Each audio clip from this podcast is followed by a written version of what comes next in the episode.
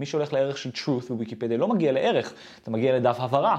אומר, איזה, what kind of truth, disambiguation מה שנקרא, what kind of truth are you looking for, truth in the mathematical sense, or maybe the post-punk band, the truth. ויש משהו נורא יפה במטאפורה הזאת, שאפילו הערך של אמת הוא לא סינגולרי יותר, הוא מכיל ריבוי הגדרות של אמת.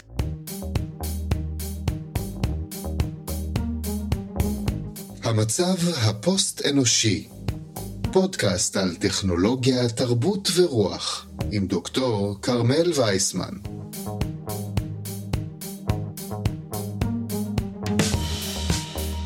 שלום, אני כרמל וייסמן, והיום לפני שנה חגגנו 20 שנה לוויקיפדיה עם הנציגה הישראלית שלנו בבורד של ויקימדיה.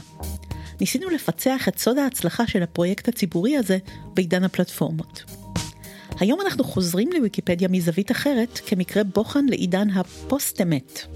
נמצא איתי עומר בן יעקב, שכתב את התזה שלו במכון כהן באוניברסיטת תל אביב על ויקיפדיה. הוא כותב על טכנולוגיה ודיסאינפורמציה להארץ באנגלית, ומגיש יחד עם אשתו את הפודקאסט המרתק זו דעתי על כל פנים, ה-Red Scare הישראלי, שגם אני התארחתי בפרק ה-31 שלו. דרך הפריזמה של עומר על ויקיפדיה נלמד איך עושים עובדות בעידן הפוסט-אמת, הפוסט-מודרני, הפוסט-אנושי, ושיש הבדל גדול בין אמת לעובדה. בואו נתחיל. 3, 2, 1, 0, ויקיפדיה היא אחת הזירות הפוליטיות הכי חשובות בעולם היום. אני מקווה שזה היה ברור כבר מהפרק עם שני בשנה שעברה, כשהבנו כמה עמוק התכנים הללו מחלחלים למקומות כמו ידע מדעי, או הידע שיש לבינה המלאכותית על העולם. אבל עומר לא הצליח לשכנע את האורחים שלו בהארץ שלפוליטיקה של הידע מאחורי הקלעים של ויקיפדיה יש חשיבות. זה השתנה לפני כמה שנים, כשהשלטון בפקיסטן הפך להיות תלוי בדיון טכני שולי בוויקיפדיה. ובאתי עם איזשהו רעיון לאורחים שלי לנסות לעשות עיתונות ויקיפדיה, ובגדול הם חשבו שזה רעיון נורא נורא נורא טיפשי, ולא נתנו לי לעשות עם זה כלום, עד שבסוף מצאתי את הסיפור המושלם. והוא סיפור נורא פוליטי, אבל הוא נורא משקף מה מעניין בוויקיפדיה. והוא סיפור מדהים מפקיסטן, על זה שהבת של ראש ממשלת פקיסטן האשימו אותה בזה שהיא הקימה חברות קש, ו- ומשהו מאוד מאוד מושחת כזה, ופקיסטן, כמו בישראל, עשו את מה שתמיד עושים, והקימו ועדת חקירה, וועדת החקירה גילתה שהבת של ראש הממשלה ממש אחלה, וזה. אבל היה בעיה קטנה, את כל הטופסולוגיה, את כל הטפסים שהיא הגישה לה... לגבי החברת קש הזאת, שכאילו exonerated her והוכיחו שהיא, שהיא בעצם פעלה בצורה חוקית, כולם הוגשו בפונט קליבירי בשנת 2006, שזה בעיה כי קליבירי קיים מאז 2007. במילים אחרות היא פשוט זייפה את כל המסמכים, היא, בעצם הכינה אותם במייקרוסופט אופיס, שלא היה קיים בשנה שבו לכאורה כל האירוע הזה התרחש. ואני נחשפתי לכל הסיפור הזה בגלל שכחולה ויקיפדיה עקבתי אחרי רשימת ערכים שננעלים לעריכה ציבורית. ויקיפדיה זה כמו מפאי, יש מלא ועדות ומלא תתי רשימות של ערכים, ואחד מהם זה ערכים שכבר אי אפשר לערוך. נגיד הערך של ישו או טראמפ, הם תמיד ערכים נורא שנויים במחלוקת. ופתאום אני רואה שם את הערך של הפונט קליבירי, ו- ודרך בעצם מריבה עובדתית בין השאל, על סביב השאלה באיזה שנה יצא הפונט קליבירי, שזה נטו דיון טכני, אם זה יצא ב-2006, ראש ממשלת, הבת של ראש ממשלת פקיסטן לא מושחתת, אם זה יצא ב-2007 היא גנבת מושחתת שזייפה מסמכים. ואת כל הדיון הפוליטי הזה, שבאמת החזיק בידיים שלו את, את, את השלטון בפקיסטן באותו רגע, כולו התממש דרך ויקיפדיה. בעצם אני צוחק שיש לי קריירה בגלל שהסיפור הזה נורא נורא נורא הצליח, ו-except the rest is history, זאת אומרת, למזלי טראמפ נבחר כמה חודשים אחרי זה, ופתאום הטענה שעובדות זה דבר פוליטי, נראתה כמו דבר דחוף. בעצם מה, ש, מה שהבנתי בוויקיפדיה והאופן שאני מנסה להתייחס אליה, היא אותו אופן שבו עיתונאים מתייחסים לכנסת או לבתי משפט. כזירות שהן בגדול נורא נורא משעממות, אבל התוצרים הם מספיק חשובים, ההחלטות שמתקבלות שם כל כך הרות גורל, שבסופו של דבר אתה צריך מישהו, אתה צריך מישהו שיכלה את זמנו במסדרונות הכוח ויקשיב לכל הדיונים המשיים בבג"ץ, בשביל שכשיום אחד יש פסק דין חשוב, הוא יקבל את הסיקור. ההישג העיתונאי הגדול ביותר של עומר, זו חשיפה של פרויקט דיסאינפורמציה מדהים ומקומם, שנמשך 15 שנה, ויש לו זווית יהודית מעניינת. חשיפה של התרמית הכי גדולה בתולדות ויקיפדיה. הסיפור הזה יעזור לנו להסביר את החוזקות והחולשות של התהליך הוויקיפדי כשזה מגיע לפייק ודיסאינפורמציה, ולהבין איך הם מבחינים בין אמת לעובדות. זה סיפור נורא נורא מסובך על בעצם מחנה השמדה מזויף. בעצם חבורת פולנים לאומנים המציאו מחנה השמדה שלא היה קיים, ובמשך 15 שנה קיומו של המחנה הזה הוצג כעובדה בוויקיפדיה, ולא רק בוויקיפדיה באנגלית, אלא גם ביפנית ובשלל שפות. הפולנים שדוחפים את הנרטיב הזה יודעים שלא היה מחנה השמדה במרכז ורשה. והסיבה שהם דוחפים את זה, זה בשביל לייצר מצב שבו הם יוכלו להגיד, הנאצים הרגו את הפולנים כמו שהם הרגו את היהודים. ולכן מטעמים פוליטיים יש להם אינטרס לייצר סיפור על מחנה השמדה במרכז ורשה, שבו היו תאי גזים, שבו מתו 200 אלף איש. בפולין יש בעצם מלחמה של המדינה כנגד המחקר ההיסטורי. היד ושם הפולני לא מסכים עם יד ושם בישראל, הכל התממש דרך הסיפור הזה. זאת אומרת, ממש התממש על דפי ויקיפדיה.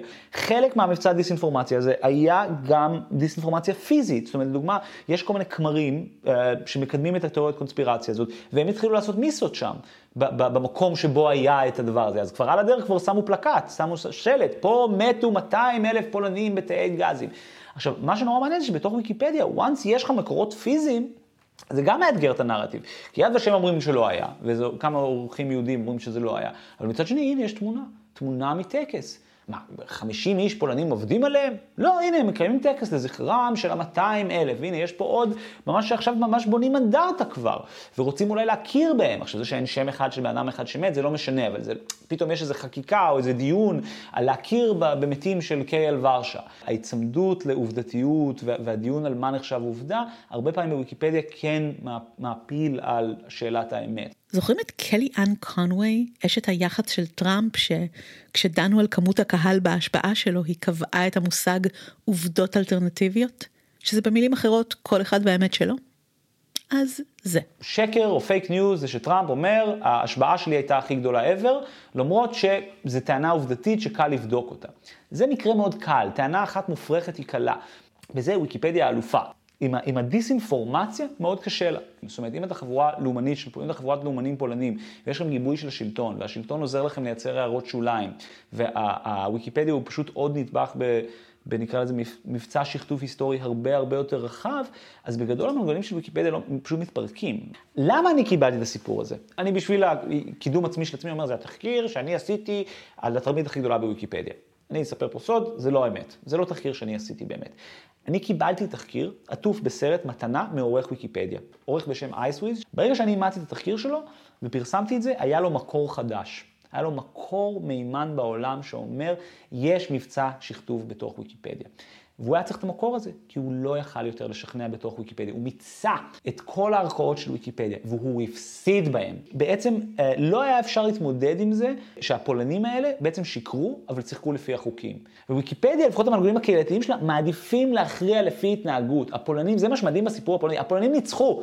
הוא לקח אותם לבית משפט העליון של ויקיפדיה. זה שעכשיו, אשכרה, אני יכול להגיד, חוקרים אותו כמודל אפשרי להתמודדות עם content moderation באינטרנט, רוצים ליישם אותו עכשיו בעוד אתרים, בעוד מקומות, כי הוא כל כך רובסטי. אז המודל הזה לא הצליח לפתור, למצוא את ה... את ה זאת אומרת, זה לא הכחשת שואה, אבל שכתוב שואה בקנה מידה ש, שכשאני התקשרתי ליד ושם וסיפרתי להם על זה, הם אמרו לי, what took you so long? כאילו, אנחנו ביד ושם יודעים שזה קורה, אנחנו עובדים על תוכנית מחקר להתמודד עם התופעה הזאת, מרוב שאנחנו פוחדים על הדבר הזה. וההסבר לזה הוא שוויקיפדיה יודעת להתמודד עם בעיות חברתיות, הם יודעים לעשות רגולציה קהילתית, לא רגולציה עובדתית. אפשר לחשוב על זה גם דרך אידאל המרחב הציבורי של יורגן הברמאס. המרחב הציבורי זה בעצם מקום שאמור להיות חופשי ונגיש לכל אחד. אמור להיות ללא התערבות פוליטית או כלכלית מצד אף גורם. אמור להיות שוויוני, ככה שלכל אדם יש קול שווה ערך בו. ואמור שיתנהל בו דיון רציונלי שדרכו נגדיר ביחד את הכללים להתנהלות המשותפת שלנו. הבעיה עם המושג הזה זה שהוא אידיאלי. זה דבר נחמד לשאוף אליו, אבל כנראה שהוא מעולם לא יתקיים בשום מקום, ויכול להיות שהוא גם לא יתקיים בשום מקום. הצורה המעשית יותר להסתכל על הדברים היא אולי זו של מישל פוקו. פוקו טען שאין מקום נטול היררכיה. תמיד יש משחקי כוח. צריך רק לעקוב אחר השיח כדי לראות מי מגדיר את הכללים, מתי, איך בדיוק וכולי. אפשר לחשוב על ויקיפדיה כדבר שהגיע הכי קרוב אי פעם לאידיאל של הברמאס. הרי כל אחד יכול להיכנס לערוך אותה. והדור הראשון שעשה את זה גם יצר לעצמו בעצמו את הכללים בדיון רציונלי ושקוף. אבל מהר מאוד, תוך שבועות ספורים למעשה, הפתיחות המוחלטת הזאת לא שרדה. היה יותר ונדליזם של ערכים מאשר בנייה של חדשים. והיה צורך דחוף לתת לכמה מהבונים הראשונים הרשאות לסגור ערכים לעריכה, כדי שקצב הפירוק לא יגבר על קצב היצירה של האנציקלופדיה. וככה כבר יש פה מנגנון הרשאות, שלמעשה מעניק יותר כוח למשתמשים מסוימים, והופ, אנחנו כבר בעולם של פוקו. אפשר לחשוב על מה שעומר עושה כעל פוקו מודרני, ניתוח שיח ביקורתי של ויקיפדיה כממסד. פוקו הרי עסק באיך נוצרת עובדה, וגם עומר מראה מהם הכללים שוויקיפדיה חוקקה לעצמה שמאפשרים להגדיר עובדה.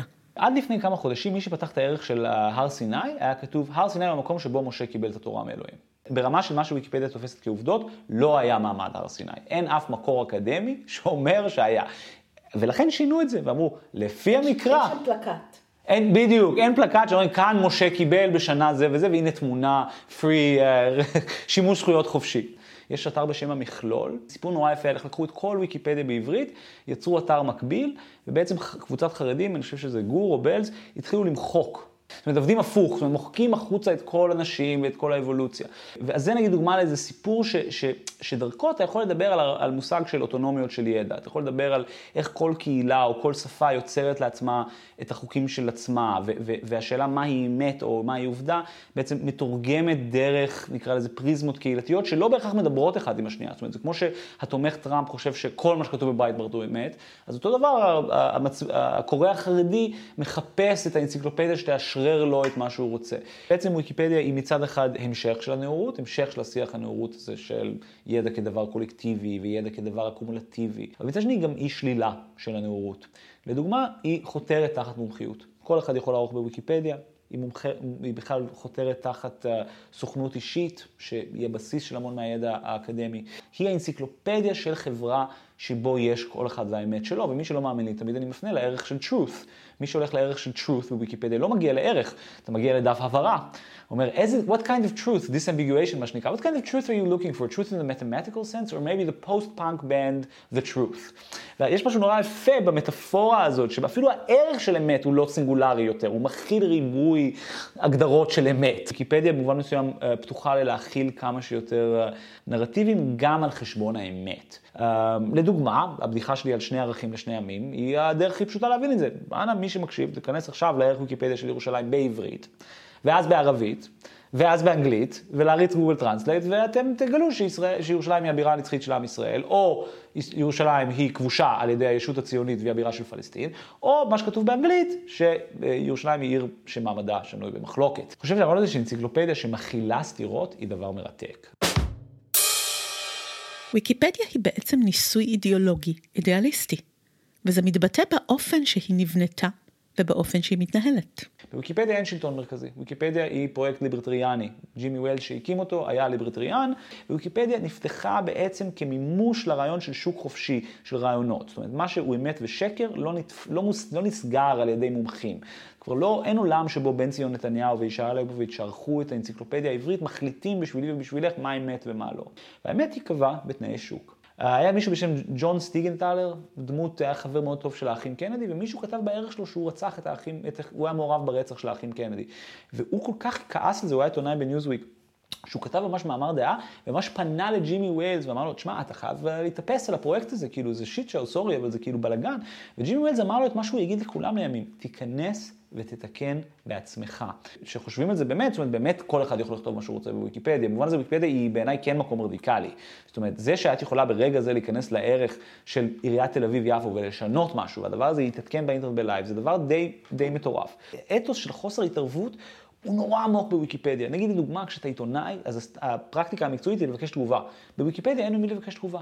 אני הולך להגיד שהיה בוויקיפדיה הוקס. תרמית שעמדה 15 שנה, שקראו אותה 2.5 מיליון אנשים. רוצה זכות תגובה, אתה פונה לקרן, קרן ויקימדיה שיושבת בסן פרנסיסקו ומספקת בעצם זיכרון, אחסון לוויקיפדיות השונות. מה אתם חושבים? והם אומרים את אותה תגובה. קרן ויקימדיה הבינלאומית איננה מגיבה לסוגיות תוכן בתוך ויקיפדיה שמנוהלות על ידי הקהילה. זהו. זה ממש כמו לחפש את האחראי על האינטרנט, נכון? בדיוק, גם אנשים שואלים אותי, אומרים לי, אבל מי מחליט? אבל מי, מי בסוף מחליט? נכון, בוויקיפדיה אף אחד לא מחליט, אף אחד לא אחראי. ומלפני שנתיים הדבר הזה התחיל להשתנות. יותר ויותר אנחנו רואים התערבות של העמותה. בגדול הם מגבילים את עצמם כרגע לסוגיות, נקרא לזה, של ניהול קהילתי.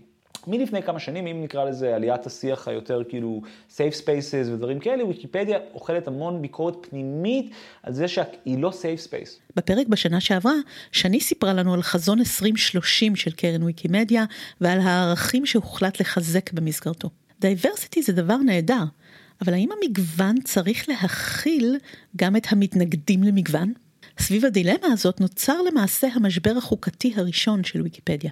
וזה בעצם הליבה של הסיפור על מה שלימים יקראו לו פרמגייט, המשבר החוקתי של ויקיפדיה, שהיה עורך שהאשימו אותו בטרנספוביה. ובתוך הערכאות של ויקיפדיה זה לא הגיע לכדי פתרון.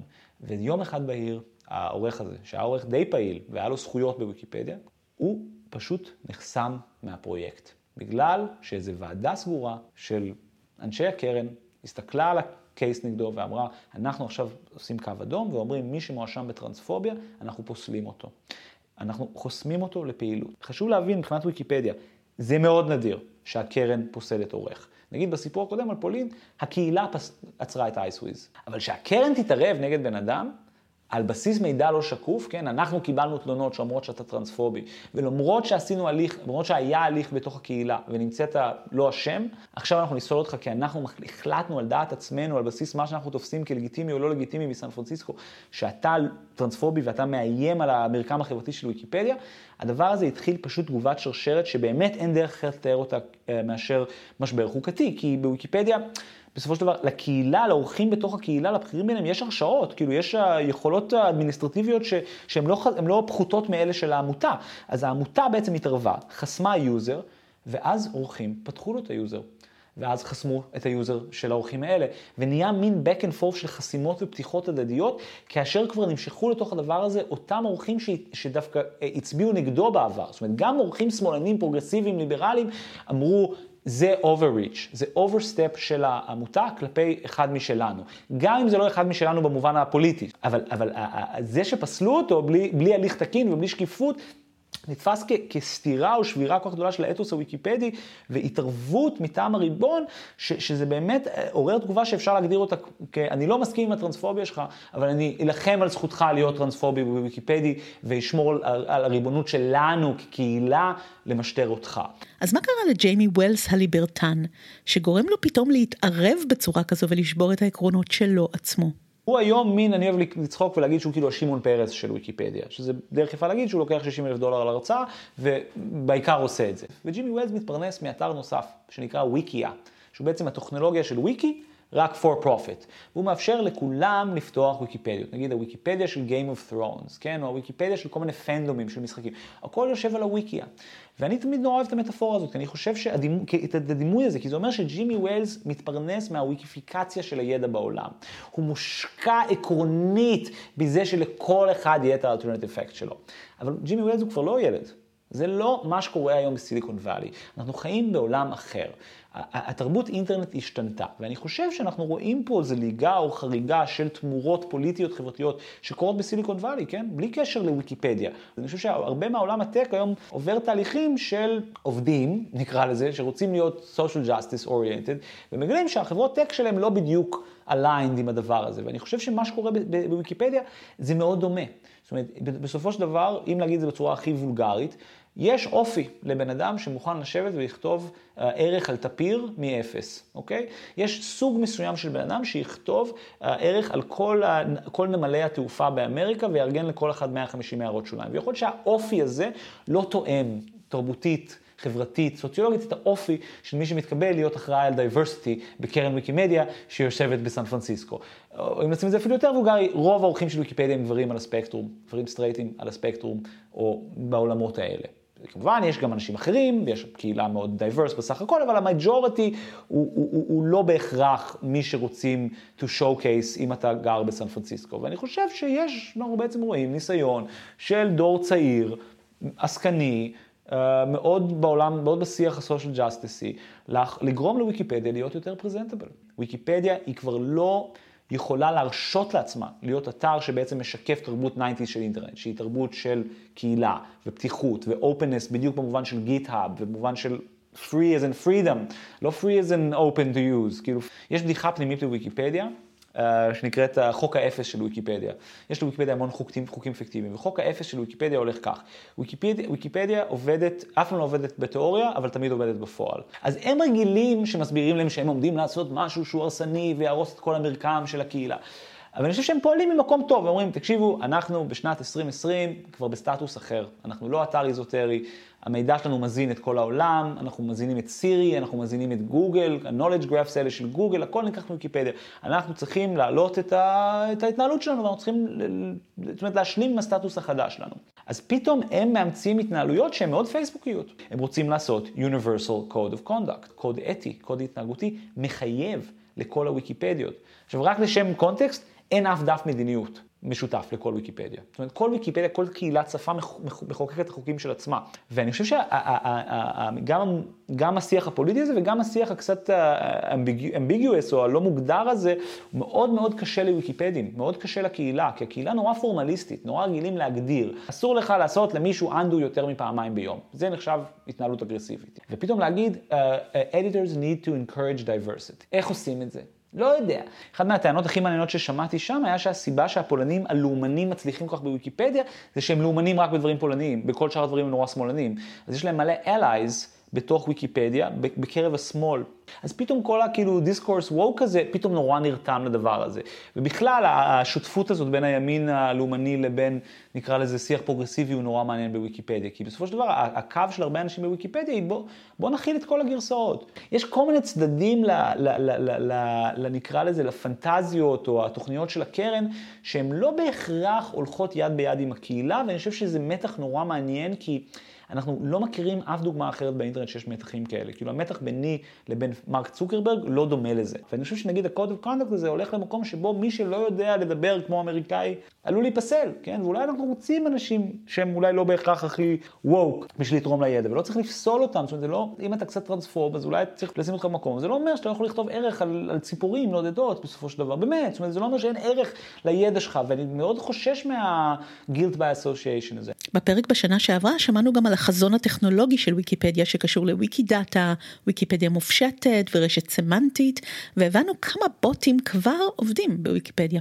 מעבר ליעילות המדהימה של המפעל הזה, הוא גם מאפשר האחדה בין קהילות שונות ואכיפה של ערכים על ידי עקיפה של המעורבות האנושית. ככה שדי ברור למה חלק מחברי הקהילה מתנגדים גם לחלק מהמהלכים הללו. אבסטרקט ויקיפדיה זה פנטזיה מאוד מאוד ישנה, שאני חושב שאפילו לא נכון להגיד שהיא פנטזיה ויקיפדית. אני חושב שהיא פנטזיה שחוזרת לתחילת האנושות. זאת אומרת, הרעיון הזה שיהיה לך איזה רוזטה סטון, ספריית כל הספריות, שיהיה משהו שמסדר בתוכו את כל הידע, והידע נהיה, כאילו באמת יש ידע אבסולוטי והוא כולו מרוכז במקום אחד, זה רעיון שבטוח הוא פנטזיה דוחפת באינטרנט, אה, לפחות ממלחמת העולם השנייה. ובעצם הפרויקט הזה מסתכם באיזה ציטוט שזה עורך פעם אמר לי, אמר לי, הבעיה הכי גדולה בוויקיפדיה זה שאנשים עורכים אותה ואנשים קוראים אותה. מה שהוא התכוון זה שאם היינו יכולים לעשות אוטומיזציה, ואז היה יכול להיות מחשבים, היה לנו הרבה יותר פשוט. יש רובוטים, בוטים, שעורכים שיש להם יותר זכויות מלך, כעורכת. אי אפשר להתעלם מהמימד האנטי-הומניסטי של הדבר הזה. זאת אומרת, יש פה ממש ניסיון לבטל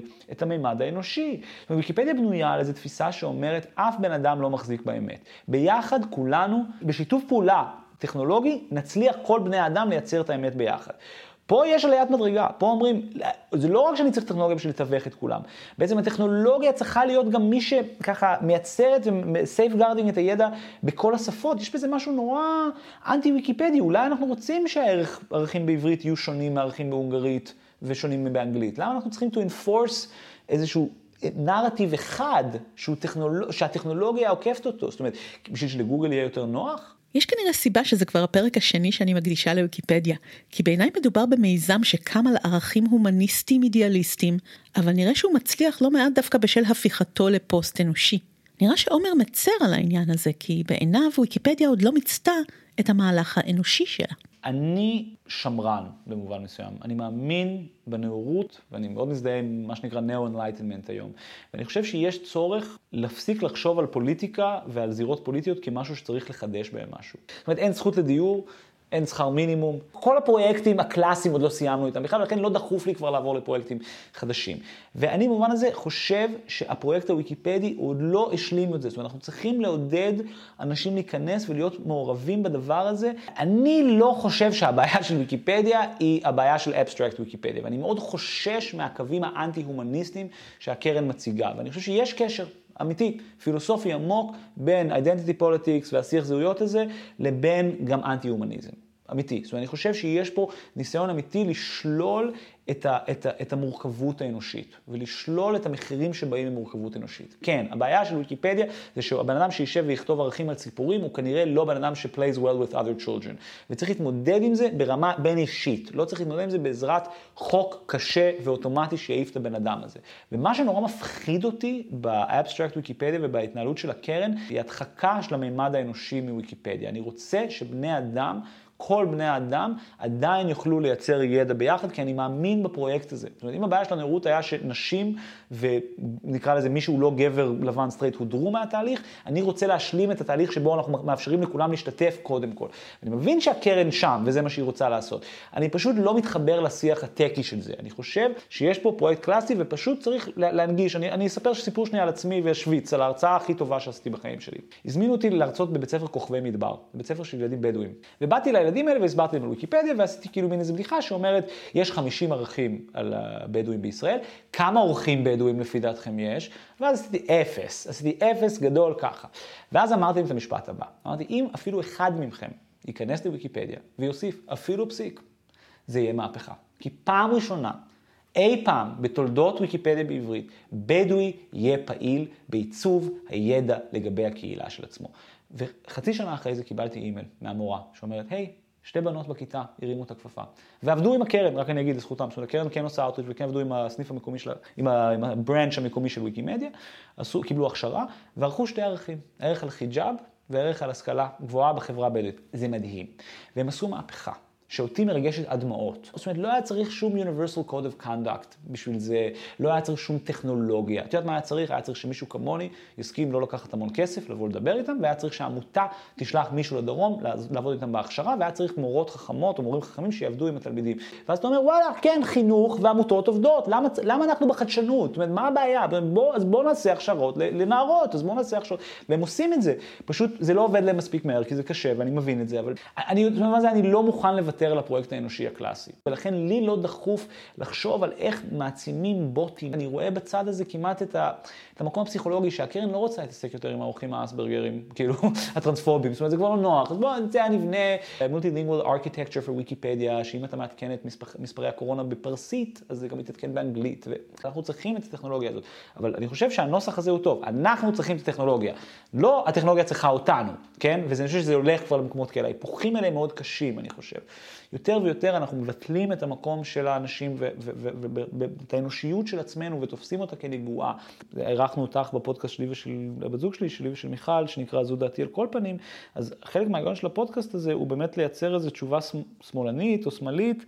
לשיח שאנחנו מזהים כשיח מאוד משתיק של ה-identity politics וה-PC, ולנסות לייצר מין תשובה שמאלנית לגדי טאו. ואני חושב שיותר ויותר, גם בפודקאסט וגם בוויקיפדיה, מתברר לי כמה סוגיות חופש ביטוי ואייג'נסי הן דחופות ברמות שאי אפשר לתאר. זאת אומרת, אם אנחנו נאפשר לאנשים מימין וגם משמאל לעשות מתקפות עד הומינום ולבטל כל דבר כ...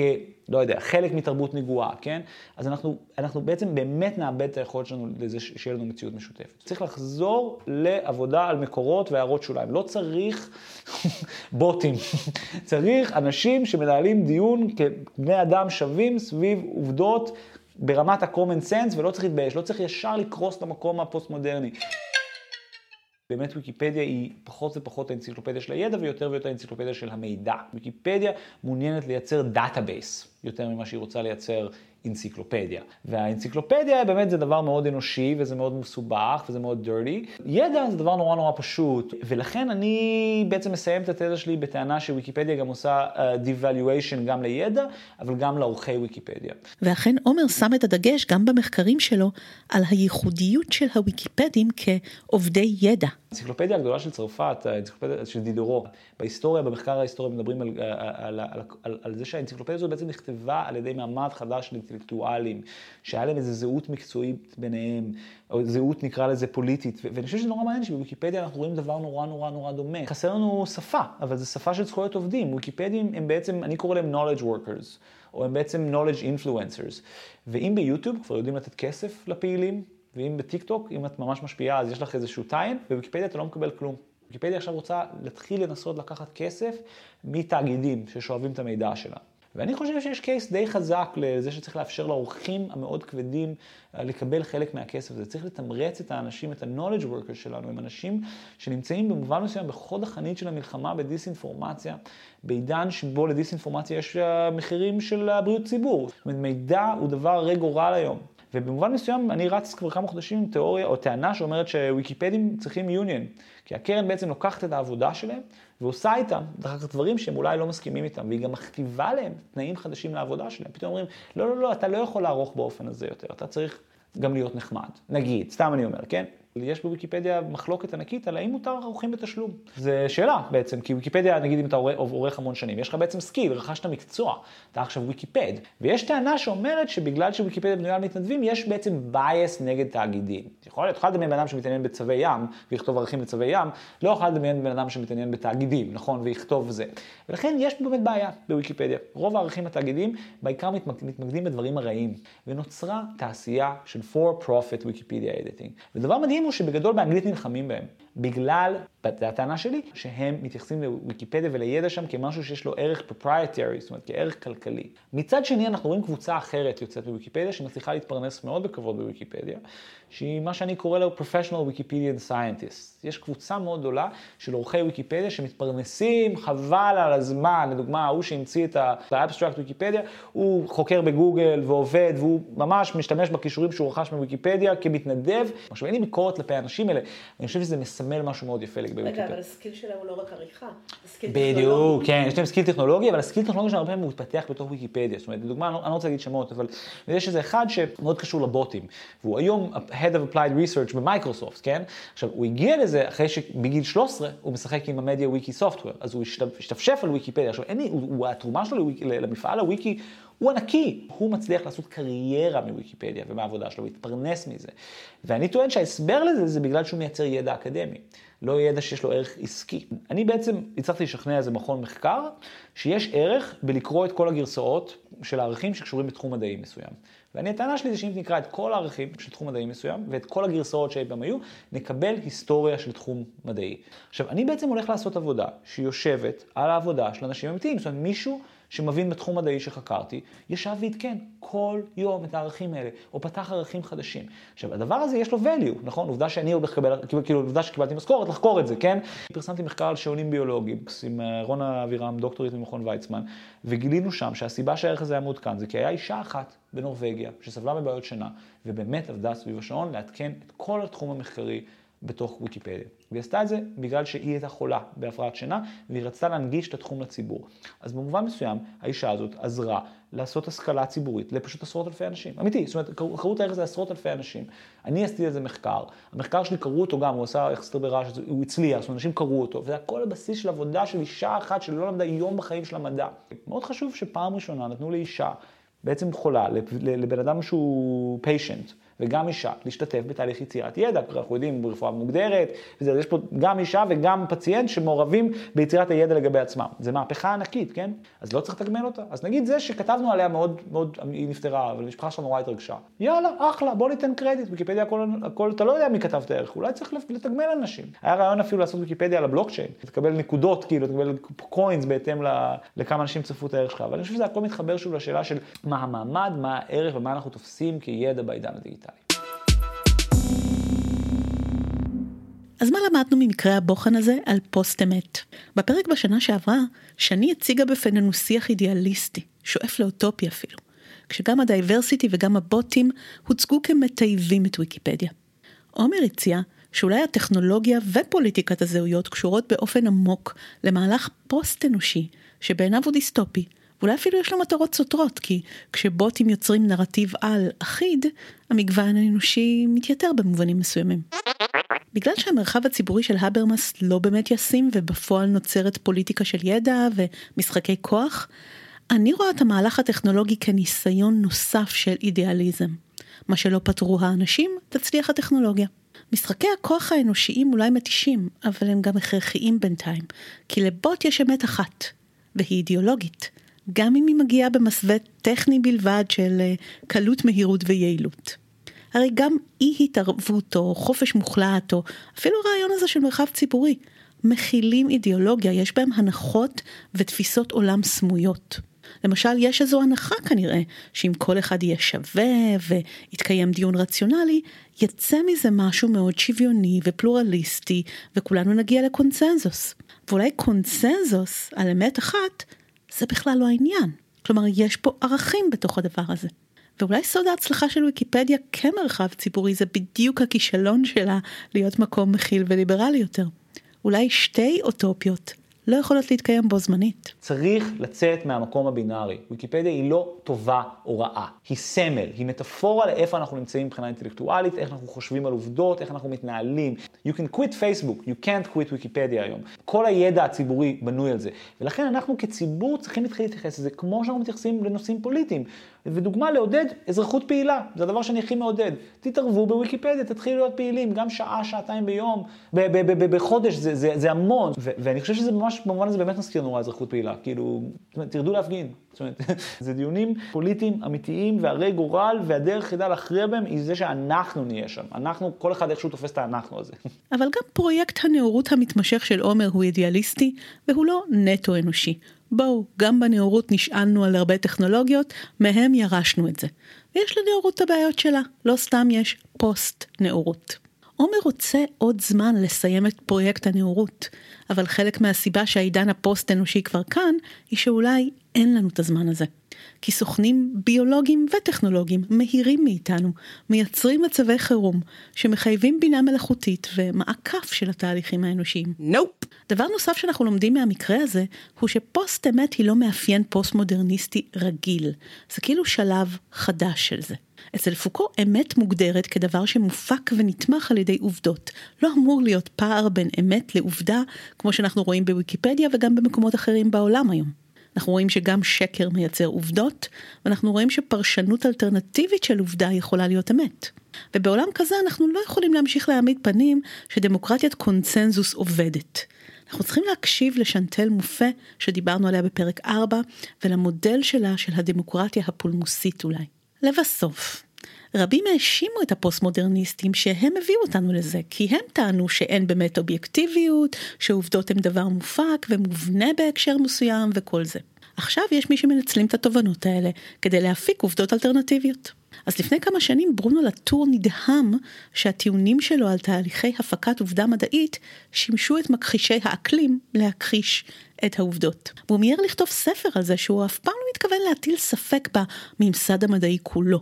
הוא רק רצה להראות את תהליך היווצרותה של עובדה מדעית, שזה דבר שנוצר, אבל בדבר אחד צודקים אנשי העובדות האלטרנטיביות. הם מצביעים על זה שאין דבר כזה עמדה ניטרלית. מי שתופס את עצמו כניטרלי, לא מודע לזה שגם ניטרליות זאת עמדה אידיאולוגית, בדיוק כמו שהצבע הלבן הוא לא ניטרלי. אז להיות ניטרלי ולא מתערב לאף צד, זה בעצם להיות ליברטן או ליברלי, יש שם איזושהי הנחת יסוד על העולם, ולכן כשרפובליקנים לא מאמינים ל-CNN למשל, זה כי הם יודעים שהכיסוי ההוגן של ה-CNN הוא למעשה כיסוי ליברלי, והם צודקים.